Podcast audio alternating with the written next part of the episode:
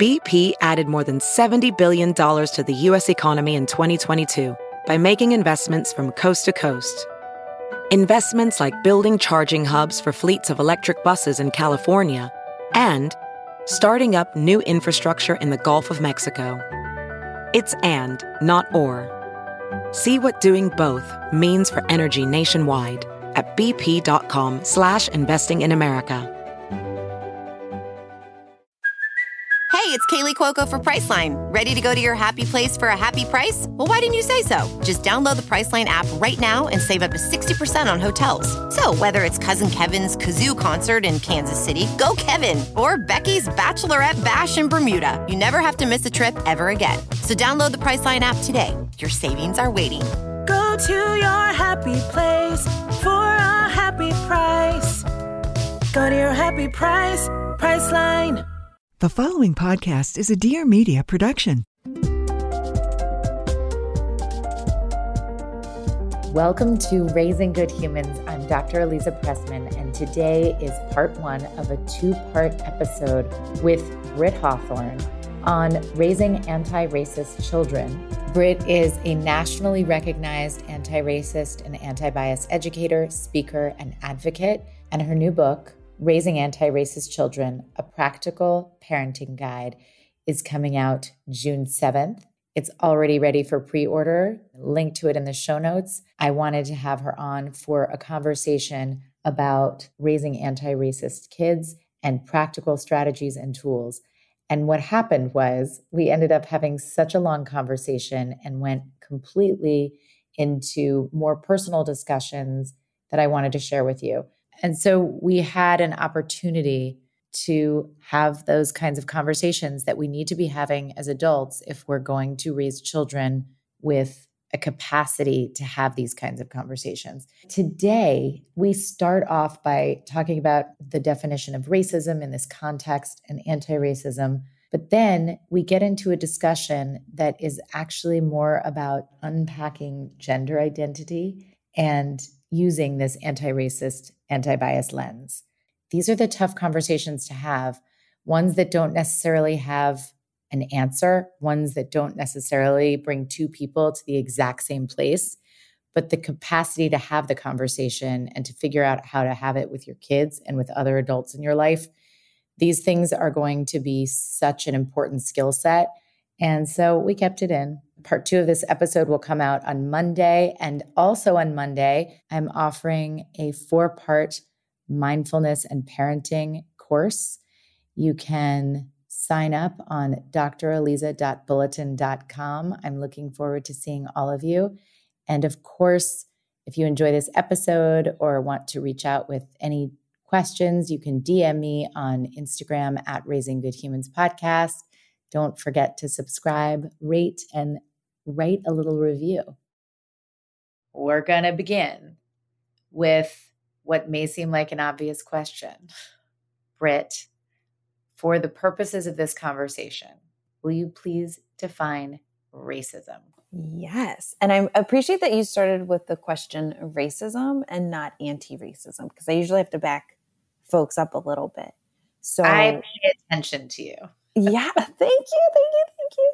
So, racism in its simplest terms is a system of advantage where in the United States, white people are advantaged and people of the global majority are disadvantaged. And it's important that we emphasize systems whenever we're talking about racism.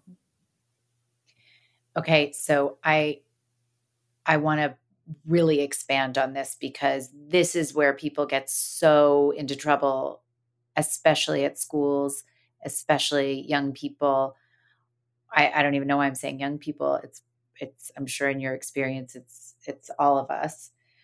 What do you mean by systems and how is that different than what what typically people think of when they say you're racist?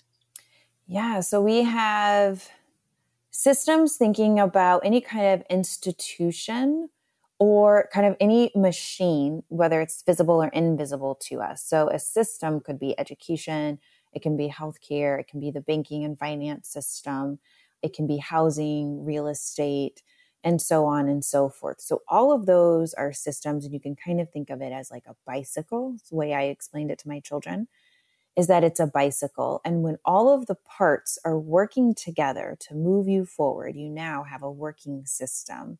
But like a pedal is just a pedal until you put it with a machine to get it going. And so, all of those parts that get the bike going, it's all of us. It's going to be any kind of our policies, it's our laws, it's our rules, it's our culture. Then it becomes the way that we uphold that. And to your second point, is that racism, but really all oppression exists in four domains. But for this purpose of conversation, we're going to really focus on, on race and racism. And so racism exists both on an interpersonal level, which is where most of the conversation exists. It's a one on one interaction. One person did something to someone else. And so, anytime you're like watching the news or listening to media or watching an inspirational movie with your child and it's about someone overcoming racism, it all it typically happens on just an interpersonal level. But mm-hmm. racism also exists on an internalized level. It's the things that we not only have picked up, but we also believe about the system. It also happens on an institutional level. And that's where if typically if we think about, you know, desegregating schools and the bus boycott, that's an institutional level of racism. And then it happens, and probably the hardest thing to think about um, and discusses an ideological level. And so the ideological level becomes the culture that we now exist. And we know it's culture whenever we no longer need laws or rules, but you just have all of us upholding these ideas and reaffirm them or make them concrete into practice. Will you give me an example? Of ideological? Yeah. Yes. Okay. So, an ideological racism can be the idea of what is acceptable hairstyles for the workplace or not. And so, for a very, very, very, very long time, acceptable hairstyles, particularly for women, but also could be for men and non binary folks, would be hair that would be uh, straighter hair or hair that's going to be pulled back or hair that has a looser curl to it is going to be that's acceptable. And so we didn't have necessarily any kind of rules that said this is what is professional. We all have kind of culturally agreed on a level of professionalism. And then, most recently, in the last uh, just five years, you've had some really fierce, rightfully so, pushback saying that braids can be professional, right? Having curly hair can be professional, changing your hairstyle can be professional. All of those things can also exist in level professionalism and so now we've had the Crown Act where we had to create a law that said to employers, you may not discriminate against people because of their hair or hair texture or a protective style that they use um, that works best for their hair. So this may be this may not seem like a direct line. Those kinds of ideal ideological norms come into play? How can a person, a child, a parent modeling for a child participate to shift those norms? Yeah. And I do think that that's a direct line because so often people think that anti-racism exists in a theoretical framework or exists, you know, in, in the clouds or in our hearts when so much of anti racism actually exists in the policies that we're creating. And so, by creating that policy from the Crown Act, that is an anti racist policy. It's the active resistance to racism. It's saying that, hey, we're no longer going to advantage a group of people and disadvantage a group of people. Instead, we're expecting to have equal outcomes and we're expecting to create that through policies and procedures. And so for anti racism, it's, it's the active resistance to racism that we are, and that active resistance will look different depending on people's resources and access and also identities, right? So mm-hmm. you were saying in our homes, it's not me as the parent always doing all of the work, but it's bringing my children into the work in a developmentally appropriate way. And so for in our household, racially, we all identify as Black. And for me, I also identify both as Black and also Black biracial. And so in our households, we had really explicit conversations with our children about what does representation look like in our society? What is really accurate representation? And there's a great book called If the World Were a Hundred People. And it's like a visual guide. And I think that makes working out of a hundred makes it very concrete for children. I'll put that in the show notes. Yeah. And in that book, for instance, it will talk about if the world were 100 people. Actually, I'm going to grab the book really quick because I have it. We oftentimes read it um, at bedtime, and Kobe is very fascinated with it. And we're always thinking about and looking to see is something represented accurately or not. But I'm going to turn to the page where it talks about hair color because this one makes it pretty concrete. So here it talks about hair color. And it says, you know, if the world were 100 people, 84 people have black hair, 11 people have brown hair, three people have blonde hair, and two people have red hair. So, with something like that, I would start to just ask my children and be like, how many do you think, how many people do you think have blonde hair? Right. And typically, what our young children will say is they will overestimate the folks that are blonde, and these are naturally blonde people. And so they might say 10 or 20. And I would say, that's curious. I wonder how you came up with that.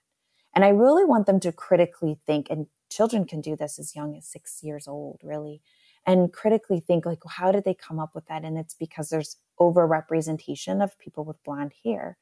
Even when I made my book cover for Raising Anti Racist Children, it was interesting that publisher was like, we have to have someone with blonde hair and I'm like, but that's just not accurate. It's not a solid representation, an accurate representation. So once we have numbers based in reality, then you can start to make some guidelines and expectations for your children and say, okay, well, how many, when we watch a TV show, how many shows are you going to watch where the cast is all white or majority white or the main character is white? How can we balance that and then also make sure that we are recentering people of the global majority. And in our household, we've done a number of things where we've just made really clear guidelines. We've also done activities together where we made watch lists. And so, you know how some people have like book lists of books to read, we have a watch list. And we you know we're saying in the last month or in the last year, I wonder if any new shows have come out and we'll add them to our watch list. And so if I notice my children are centering whiteness a lot, I can say, hey, I wonder if you're centering whiteness a lot, and I wonder if you can go to our watch list. So, those are things that when you're working with young children, you both want to build awareness, you want to embrace that curiosity, but you also want to make sure you're bringing it to their level and then moving to action as well. I never heard people of the global majority until you and I spoke for the first time. I'm not proud to say that, but it is in fact true. And it sounds a little bit like the, when you're looking at a hundred, when you're looking at a hundred hair colors and you realize, wait a second, there are three blondes, but that's, you know, not the impression that you get culturally and in television and movies and books and representation. So I I wonder how you feel when people use and I still do in academia by the way. So when people and I probably do and and don't realize this, but what are your feelings about using language like minority populations? So it's interesting in anti-racist work. I think, and this is probably the teacher in me that I feel like there's needs to be a strong emphasis on accurate language, and so I think that there's a place, a time and place to use the term minority, and more often than not, it's not used correctly. And I'll, I'll give an example. So professionally, what I do is I work with schools and I go into schools and I um, work with educators and raising awareness of what is anti racism, but then how do we put some practices in place to make it sustainable? And when I start to ask teachers to describe their population or demographics, sometimes what teachers will say is, Our school is full of minorities. And I'll say, What do you mean by that? And they'll say, The school is predominantly black. And I'm like, So is it full of minorities? you know, and I try to get them to like think about that. And the same thing about, you know, when they'll talk about women and they talk about females and they'll say how we are a minority. And I'm like, mm, according to what data? Because so often what can happen is we start to believe the scripts instead of actually being in reality of what exists today. And when we believe those scripts that are wrong, it doesn't allow us to move to action in an appropriate way. So for me, I just, I don't use the term minority, even though I think that there can be an accurate way to use it. Instead, I prefer the term minoritized as a way to say that a group of people are being mistreated because of an identity. And that is never okay. Because what I can hear people will say is, but they really are the minority in a group. And should we have to cater to them? That would be in conflict of being inclusive. And if our goal is being inclusive, then everyone should have the ability to be affirmed and to feel welcomed and have a sense of belonging in a space. And that group of people are being minoritized because they're minority, and that's just not acceptable. Before we continue this conversation, we're just going to take a quick break so I can tell you about my sponsors. I recently received my Helix mattress, and it's fantastic. It was so quick and easy to unbox. I mean, it actually came in a box, and I can't believe how great it is for sleeping. And Helix has a sleep quiz. It takes two minutes and it matches your body type and sleep preferences to the perfect mattress for you. So, why would you buy a mattress made for someone else? With Helix, you're getting a mattress that you know will be perfect for the way you sleep. Everybody's unique, and Helix knows it. So, they have several mattress models to choose from. They have soft, medium, and firm mattresses Mattress is great for cooling you down if you sleep hot, and mattress is great for spinal alignment to prevent morning aches and pains, and even a Helix Plus mattress for plus size sleepers. So if you are looking for a mattress, take the quiz, order the mattress that you're matched to, and it comes right to your door, shipped for free, and truly just in a box, a manageable box. So you don't ever need to go to the mattress store again. Just go to helixsleep.com slash humans Take their quiz, and they'll match you to a customized mattress that will give you the best sleep of your life. Helix is offering up to $200 off all mattress orders and two free pillows for our listeners at helixsleep.com slash humans. My sponsor, My Feels, wants you to think about what it would mean to you if you knew that your child had started to build confidence and self esteem from the earliest ages. My Feelings is an emotional intelligence program for kids created by a mom and a clinical therapist, and it's backed by science and uses evidence based tools. So, when kids understand how they feel and they have language to understand their emotions and recognize the feelings of others, when they have self talk when things don't go their way, and they understand how to listen to their bodies, they do better and they do better understanding others. So visit emotionalintelligenceforkids.com for a limited time to get 50% off when you use the promo code HUMANS at checkout. That's emotionalintelligenceforkids.com, promo code HUMANS. And they come in these adorable cards that are such inclusive characters. Go to emotionalintelligenceforkids.com to get 50% off with the promo code HUMANS. Visit emotionalintelligenceforkids.com and use the promo code HUMANS. And right now, if you go to emotionalintelligenceforkids.com to get 50% off with the promo code HUMANS. Visit emotionalintelligenceforkids.com and use the promo code HUMANS to get a limited time offer of 50% off the program exclusively for the listeners of Raising Good Humans podcast.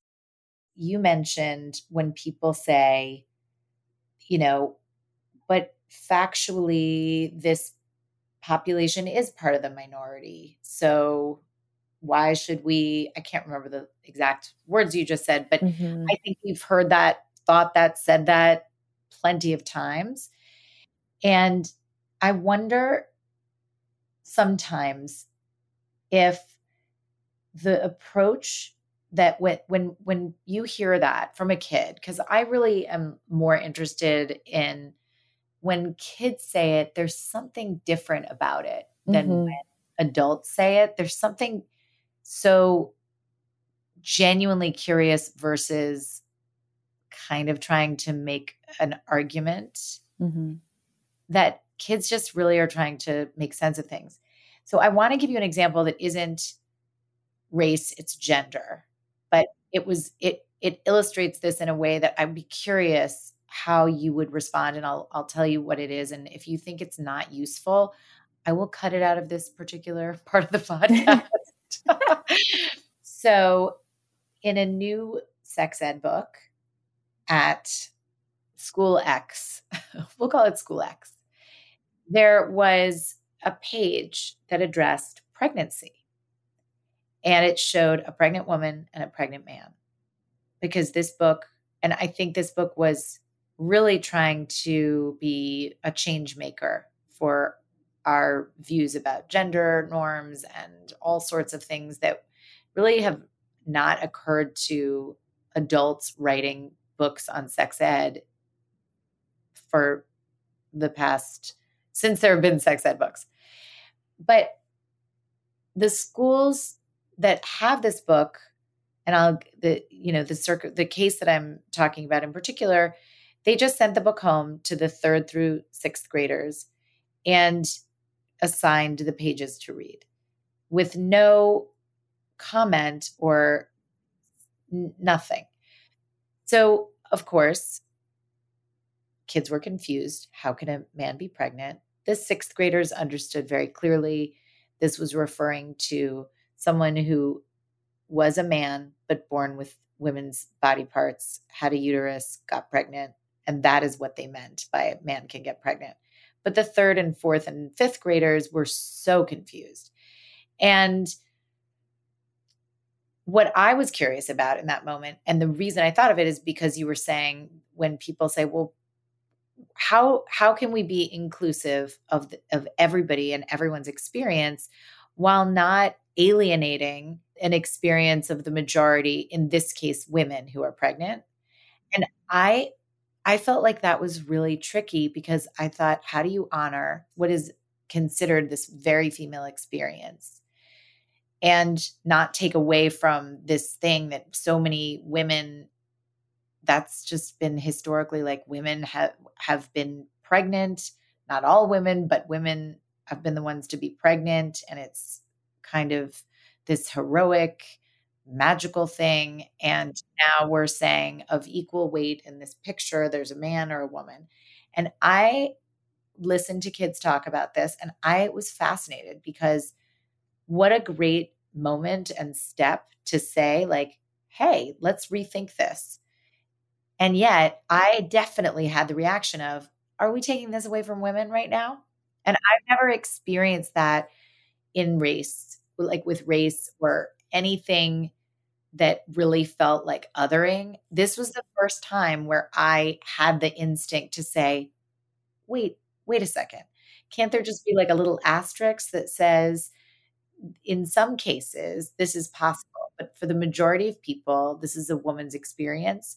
And I just was curious. I don't know what, I don't even know what my question is, but I feel like that was an example where I hear your question great. Thank you. I do. I, I hear your question, and my brain now is firing. And first, I want to acknowledge you for sharing a personal story and trusting me with that personal story to kind of move through that and process through that. But I hear the question, and to me, it's several different questions you're kind of laying on top. It's like number one is how do we know when we are going too far? And is there a place that is too far? Number two, it's how do we make sure that we are honoring and acknowledging and affirming everyone without taking space from a group of people. We want to make space, but we don't necessarily want to take the wrong space. And then number three, there's a question somewhere in there that has to be about trans existence, but yet you're not necessarily naming it so much. So I mean, thank you for all of those because that is those are exactly what the questions are. They're really hard to ask and I don't think that I really appreciate that you just interpreted that so well. And you're right, it wasn't school X, it was my experience. well, because you said it made me uncomfortable, right? You're like it made right. and you owned it. You were like it's the first time, so I knew. I was like, "Okay." I really appreciate that because I don't think we model this enough of like when we share our own stories or we take that for granted, what that's like. Okay, so I'm going to try and backtrack and process through this with you a few different ways. One, I think that means that whenever that kind of ping shows up in our body, which usually our body gives us that indication first, for us just to kind of uh, be able to name it and say, oh, this has made me feel differently and let me try to name that emotion and then from there try to get clear about why right and you can even i think model with your children to say like i don't know why this is bringing me discomfort i really need to unpack this gosh mm-hmm. right and mm-hmm. you can model with that you can model that we are not some warriors of knowledge and we're not all knowing all being people no one will ever be and sometimes information brings us discomfort and how do we move through that Next, I think it's important to start to, if your children are older, I would say around nine years old, you can even invite them to process with you, right? Because they are also keepers of knowledge. And so they have information and you can say, this is what I'm thinking. And, and I wonder if you have any challenges for me. In our household, I've had to do a lot of my own personal work, both on what is gender and what is sex, because even to this day, I conflate the two and I have to catch myself all the time of what does it mean to have certain reproductive organs or chromosomes? What does that mean? Both about who you are, your experience through the world, and then the language I use for you. And I'm going to give you a quick example. The other day, Carter in his health class, Carter's our 15 year old uh, son. And in his health class, he was saying how women, females, have a lower, I'm probably going to get this wrong, so the audience can correct me, but they have a lower blood alcohol. What is that called? You mean their tolerance? Their yes, they their blood alcohol levels increase faster. That's right. And I had said to him, "Is that sexist, or is that proven like through anatomy?" And he said, I asked my health teacher the same question because I knew you were going to ask that. because we're so, you know, we couldn't believe these scripts. And he said, because women typically have like thinner blood vessels and also have less muscle mass that the right. blood then can go through. And I said, okay, I'm glad that we actually know that that is a sex conversation and not a gendered conversation. Right. And so having even questions like that where you can check each other of is this a sex conversation or gendered conversation? And him and I were playing with that language between biological sex and assigned sex. And he asked, you know, are we are we taking it too far? And my response to him was, isn't it amazing that we are humans and that we have the ability to go far? And like we can think about things and like our hearts can expand and our minds can expand and our thinking can expand and isn't that amazing that we can lean into that and that we don't have to be pigeonholed to binary thinking? And he was like, Yeah, you're right. You're right. I said, Yeah, that is neat. I want to name just how transphobic of a society we live in. And I'm speaking as a cisgendered person in this conversation. And I think about all of the gender affirming surgeries that cisgender people have. And people have very little judgment about gender affirming surgeries. And usually, if it is any kind of judgment, it's just about money people are, make, are spending on them, right? But cisgender people all the time are maybe, you know, getting a nose job or breast augmentation or could be doing lipo or hair transplants or calf implants and you name it. But then when it becomes a trans person wanting to do a trans affirming surgery, which we know they trans folks having gender affirming surgeries saves lives. Then all of a sudden it's like, whoa, whoa, whoa. Don't we think we should slow down? That seems very serious. And all of a sudden, paternalism sneaks in as if we know what's best for another human. I think in this conversation, it's kind of the same thing. I think that there's some transphobia sneaking in. And I say that because we easily could just have language that says people who get pregnant and people who have babies and have gender inclusive language in that way. Because, truth be told, is that not all women have the ability to get pregnant and all and not all women have babies either. So a lot of times we talk about it as this very female or woman ex, woman experience when we also have lots of women that are struggling to get pregnant, to conceive, to carry a baby full term and to birth a baby. And so even that of like saying women and trans women still is like, but wait a minute. So I think like we could even just kind of, if I can push your thinking a little bit farther, I'm just saying people who have babies, people who get pregnant, and not necessarily get bogged down in the details of who I'm creating space for, but how am I affirming multiple experiences?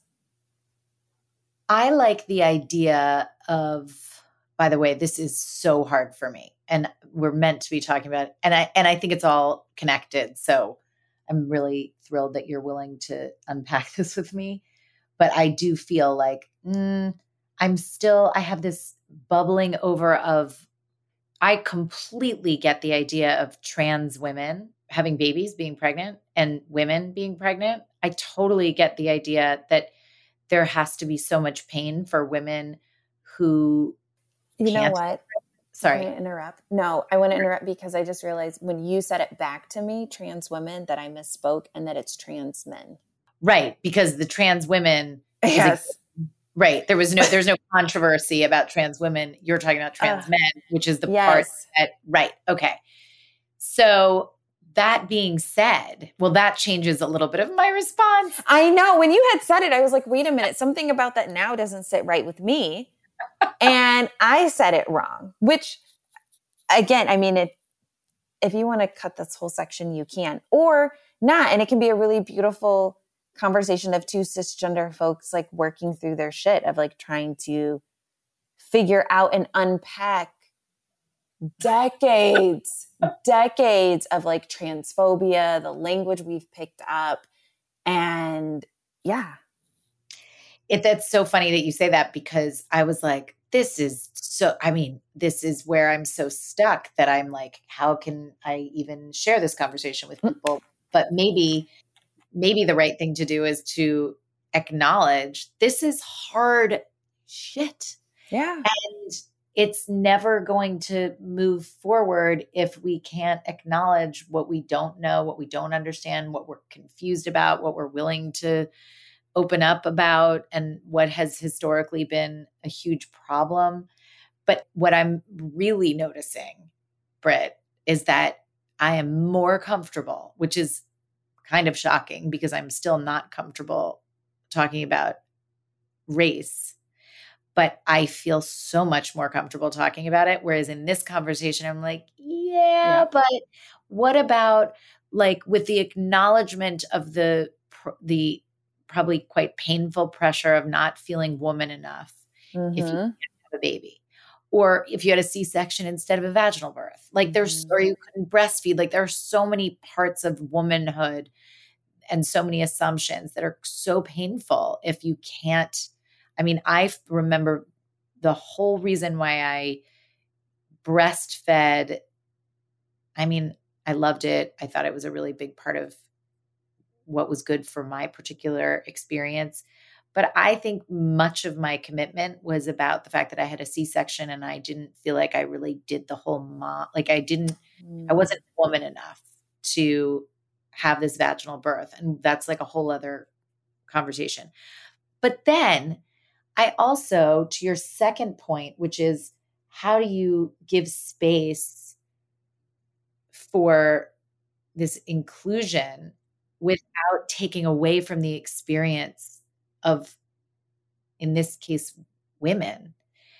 I also feel this anger about like what what is it what it feels like as a woman to just say like but come on like we have so little that is ours and and like right now i know i sound incredibly like a very old woman but we we have so this was like not something that I said to my child who came in to have this conversation, but in my heart, I was a little bit pissed because I was like, damn it, women have so little to say like we are sheroes, like we can do this magical thing. And now celebrating that as a woman is of equal weight to a man who's pregnant in this picture. Like that experience is now not about sex, it's not about gender, it's about including everyone who is able to get pregnant. And I felt angry. And I don't know, I, I don't know, but my hunch is that those feelings are very similar to feelings people get when they have conversations about anti racism work. Yeah. And it's because you're so tied to your woman identity you're so tied to it and and it's interesting and this can happen with groups that have experienced large amounts generational centuries of oppression of then we find characteristics or parts of us that make us feel very proud right that it like kind of we then have a pride about that and i think about that like in the black yeah. community for instance right it's this idea that because i'm black i can sing or dance or you know play sports or something and to be very proud and then what has happened very recently with the explosion of TikTok for instance right and now you have white folks that are not only stealing dances from black TikTokers and TikTokers of color, um, but then they're profiting off of that, right? And it's, but then there's this other kind of discourse that's happening of, oh my gosh, you can dance and you're white, and it's a confusion, right? Or like you can cook and you're white, and there's a confusion. It's because for so long we've been steeped, centuries steeped in stereotypes that we've also believed. And someone earlier today on a call had said, use the language melanated and non-melanated people or melanated challenged and i was mm-hmm. like that's everyone has melanin some people have more melanin less melanin right but there's like these things that we've kind of picked up and then we've created identities around and then we've tried to solidify that and then when it feels like someone's maybe coming for our piece of the pie right. we have to remind ourselves it's not a pie right right that there really is enough room for as much inclusion and belonging and affirming as we create there really is we only limit that and if I limit another group's liberation, if I limit another group's inclusion, I have to know that I'm really at the core only limiting my groups too. But when I create that inclusion and say, hey, there's enough room for you too, like, come on, right? Then it actually allows us to collectivize in a really beautiful way instead of being disjointed and disconnected. I can also be in reality about the real discrimination that my community faces and experiences. And I also can be in reality about the discrimination another community experiences too. And so for me, if it's a shift of language of saying, you know, people get pregnant, people have babies, and if that's not only going to destigmatize trans folks and challenge transphobia, but I also know that that's saving lives. And I'm like, that's all I have to do and it doesn't actually take anything away from my experience or existence, I'm like, I can do that. Here's the deal we're all a unique mashup of our favorite things, and there are so many different ways to express yourself. I am an eyeglass wearer. You have seen me on Instagram. I'm always in glasses, can't really see it all that much without them. And you can make them so individualized and have a little bit of fun with customizable prescription glasses from Pair Eyewear. You know, if you're in the mood for tortoiseshell look, they've got that. Sometimes I want just clean black glasses. Sometimes I want metal. It really depends on my mood, what I'm wearing, and how I'm feeling. And glasses really have become part of my accessories. Pair Eyewear's base frame and magnetic top frame combination makes it easy to switch up your style. The base frames start at just $60, including prescription lenses. That is so affordable compared to what's out there. There are hundreds of top frame designs to match whatever base frame you choose. So you can change your glasses like you change your clothes. A pair for a pair is the best part about this company. For every pair purchased, Pair provides glasses and vision care for children around the world. Get glasses as unique as you are, one pair, infinite styles, starting at just $60. Go to paireyewear.com slash humans for 15% off your first purchase. That's 15% off at paireyewear.com slash humans. So parents are busy there's just no question our days get so busy and cooking every day is just really hard to pull off. So we know what we're supposed to eat, but it can be tough to make time for shopping, meal planning, and prepping and cooking. And that's why for me, it is pretty awesome to get Splendid Spoon because they send delicious plant based meals and snacks right to your door. It's ready to eat food designed to fit into your busy schedule instead of taking time out of it. Splendid Spoon meals are shipped right to your door, ready to eat, and you only lift a finger to press start on your microwave. You just have to heat them up. Splendid Spoon fits into any schedule, and there's a meal plan for everyone. And every meal is customizable, so you get what you want every time and don't have to waste. Every single meal is 100% plant based, gluten free, and GMO free and it's always made with plenty of vegetables, legumes, healthy fats, whole grains, and spices from all over the world. My fan favorite is the vegan meatballs and marinara noodles. They also have plenty of smoothies, green bowls, soup bowls, and noodle bowls for you to discover. And with over 50 choices and a constantly rotating menu, there's always new dishes to try. Try Splendid Spoon today and take meal planning off your plate. Just go to splendidspoon.com slash humans for $50 off your first box when you subscribe to Breakfast, Lunch, and Reset Plan or the Breakfast, Lunch, Dinner, and Reset Plan. That's splendidspoon.com slash humans for $50 off. I really appreciate this because I have no answers. Now I just really want to think through it in, in a different way. Is there room then to say separately. So let's say I think, well, if this can save lives, yes, that is no skin off my back mm-hmm. whatsoever. But then is there also space to take pride in your identity? And in my case, let's say I'm really like I really identify as a woman. Is my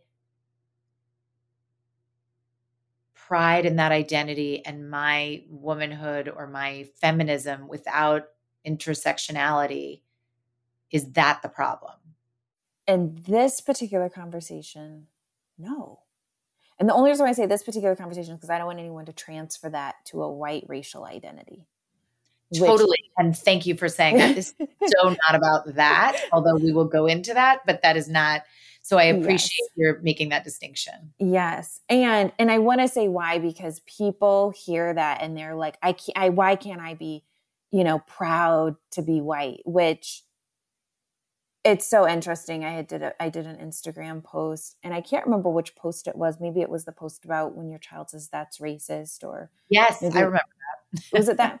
And so many, I can't remember but anyway, so many people, I had said something, I said like a one line about that, about whiteness isn't something to be proud of. And people really got stuck on that. And so it's, you know, being able to tease the difference between being having a racial identity and an ethnicity or a cultural identity, right? And no one is not saying you shouldn't be proud if you are Italian or Irish or Swedish. Like, be proud. But the white racial identity has a particular history that it was socially constructed in order to wound, exclude, and dominate, right? It, it was created literally for the purpose of domination. And so that one has a fraud history. But being proud of being a woman, I think that you absolutely can be proud to be a woman. And, and I'm going to challenge you and say, I think that you know that you're very proud of being a woman when, again, you're saying this is who i am i'm proud of who i am and our experience and our existence and our contribution to the world i'm proud of the ways that we have overcome obstacles that have been socially and economically and politically put in our way and that we just continue to bust through those and i know that i'm really really proud when i can work in solidarity and that's to your point of intersectionality when i can work in solidarity with other groups right because it's not about my group being on top. It's not about superiority. It's not about domination. You know, it's not saying that I want to be the oppressor. And oftentimes, white feminism, when you hear some of the mainstream language of white feminism, what I hear is, oh, you're just upset that you're not on top dominating or oppressing people, right? It's not the kind of language that oftentimes when we follow uh, women of color feminists, that are saying, how do we collectivize and work together because our liberation is tied together? I just have to say, I'm so, I really should have called you when it happened. because I, I, you know, it's like when you're trying to be the parent who is supporting inclusivity and supporting all of this hard work that we all are doing, hopefully, or trying to do, or thinking about doing, or if you're listening to this particular episode, it's definitely on your mind. And yet, I found myself kind of bubbling over with just a feeling that I had never had before in that way that I I could imagine is that feeling that I'm appalled by when it's an anti-racism conversation. And so I just was like, oh, I'm having so much trouble. And then I wanted to understand it. But I really, so I really appreciate that. Not that I still have come to terms with it, but now I mm-hmm. have a different way of looking at it. Um, Absolutely. Um, and, and I also want to say this is, you know, I have this pyramid of accountability where it talks about being like an active ally and then you can move to being an accomplice and then a co-conspirator right and I always tell folks, like, depending on the conversation, you're going to be in different places depending on your own kind of word bank and your resources and knowledge, right? And so, whether we're talking about gender identity or sexual orientation or a social economic status or ability, like, we're all going to be in different places and so even me, like I'm stumbling through this conversation of gender identity. But I also think it's important for folks who experience how do I want to say that? I think it's important for folks who can have some immunity, right? Like, so around my gender identity, because I'm cisgender, uh-huh. I have immunity in a way that a trans person won't or might not. And so I do think it's, it becomes our responsibility of how do I do this work with fellow cisgender folks to work through our shit, figure it out in a way that we're not then also causing harm and asking a trans person to educate us. You identify as a black cis female. Mm-hmm. Yes. So in conversation with you who's also an anti-racism educator. so it's very different asking you to teach than just going up to a black woman and assuming it's on this particular woman to explain to me or my listeners, whomever they are, any of this.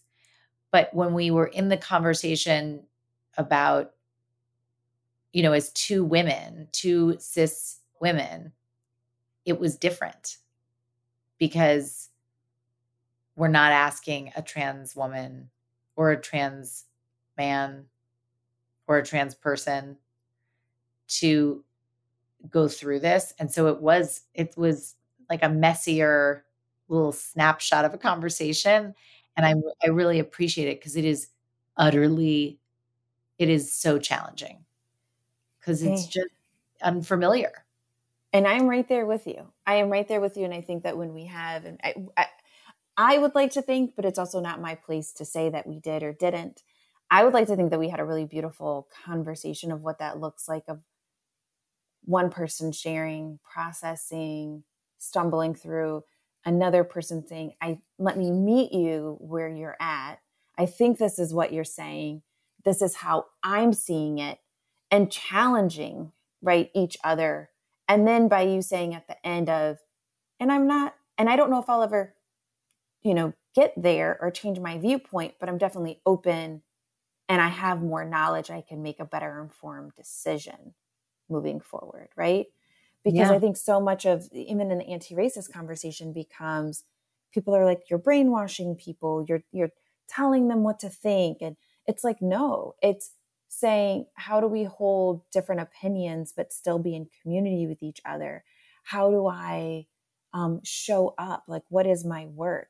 And how do I lean into critical thinking, both for myself, but also work with my children so that I don't continue to fall into having confirmation bias and just seek out information that agrees me. with you? Yeah, mm-hmm. already held beliefs. Yeah, I mean, that is how we are wired to seek out information. So this work is so unnatural in that way even though it feels like how this is the core of humanity is connecting and yet it's so antithetical to what we're primed to like what makes us comfortable is finding out validating information for what we already believe mm-hmm. and this conversation so far is not that um, who knew we were going in this direction who knew I hope that's something that we offer our children and, and that we practice with them because yeah, critical conversations is a skill. What I've been curious about or wanting so much to just shout on the rooftops is that there's so many passionately opinionated adults because their children are being educated in a way that is new or confusing to them let's say there's an anti bias, anti racism curriculum that's in their school and it's new, or a conversation or an affinity group, or just all these new ideas for some people. And there's so much emotion that comes with it. And I wonder for kids who are watching, they're learning one thing in school potentially, then they're coming home and they're talking to their parents, and the parents are potentially just either agreeing or screaming about the idiots that are introducing horrible ideas or brainwashing or there's there isn't a lot of like interest curiosity and open conversations happening in front of the kids like my dream it maybe it is but i haven't seen much of it and my dream because i do feel like what a weird message it is for an especially elementary school age to have one community, the school, that's trying to engage in a conversation.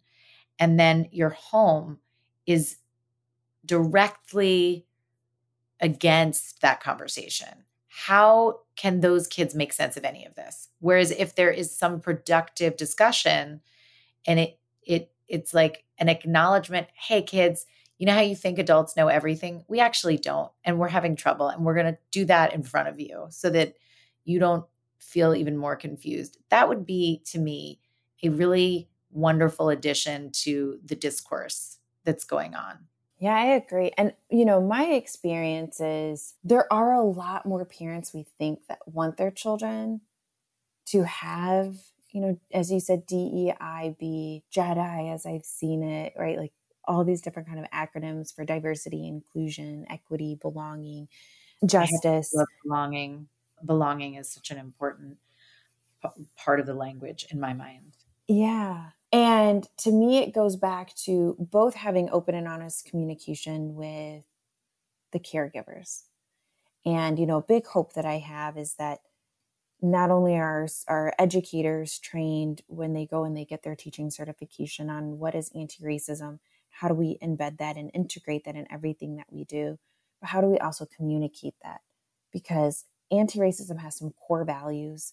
And oftentimes, the way that we're raising our children also have some very similar core values as well, right? So we, you know, because the language of anti racism can not only be trendy, but it can be.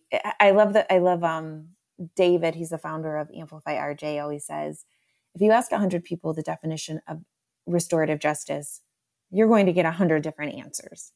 Mm. And the same thing's going to happen in anti racism.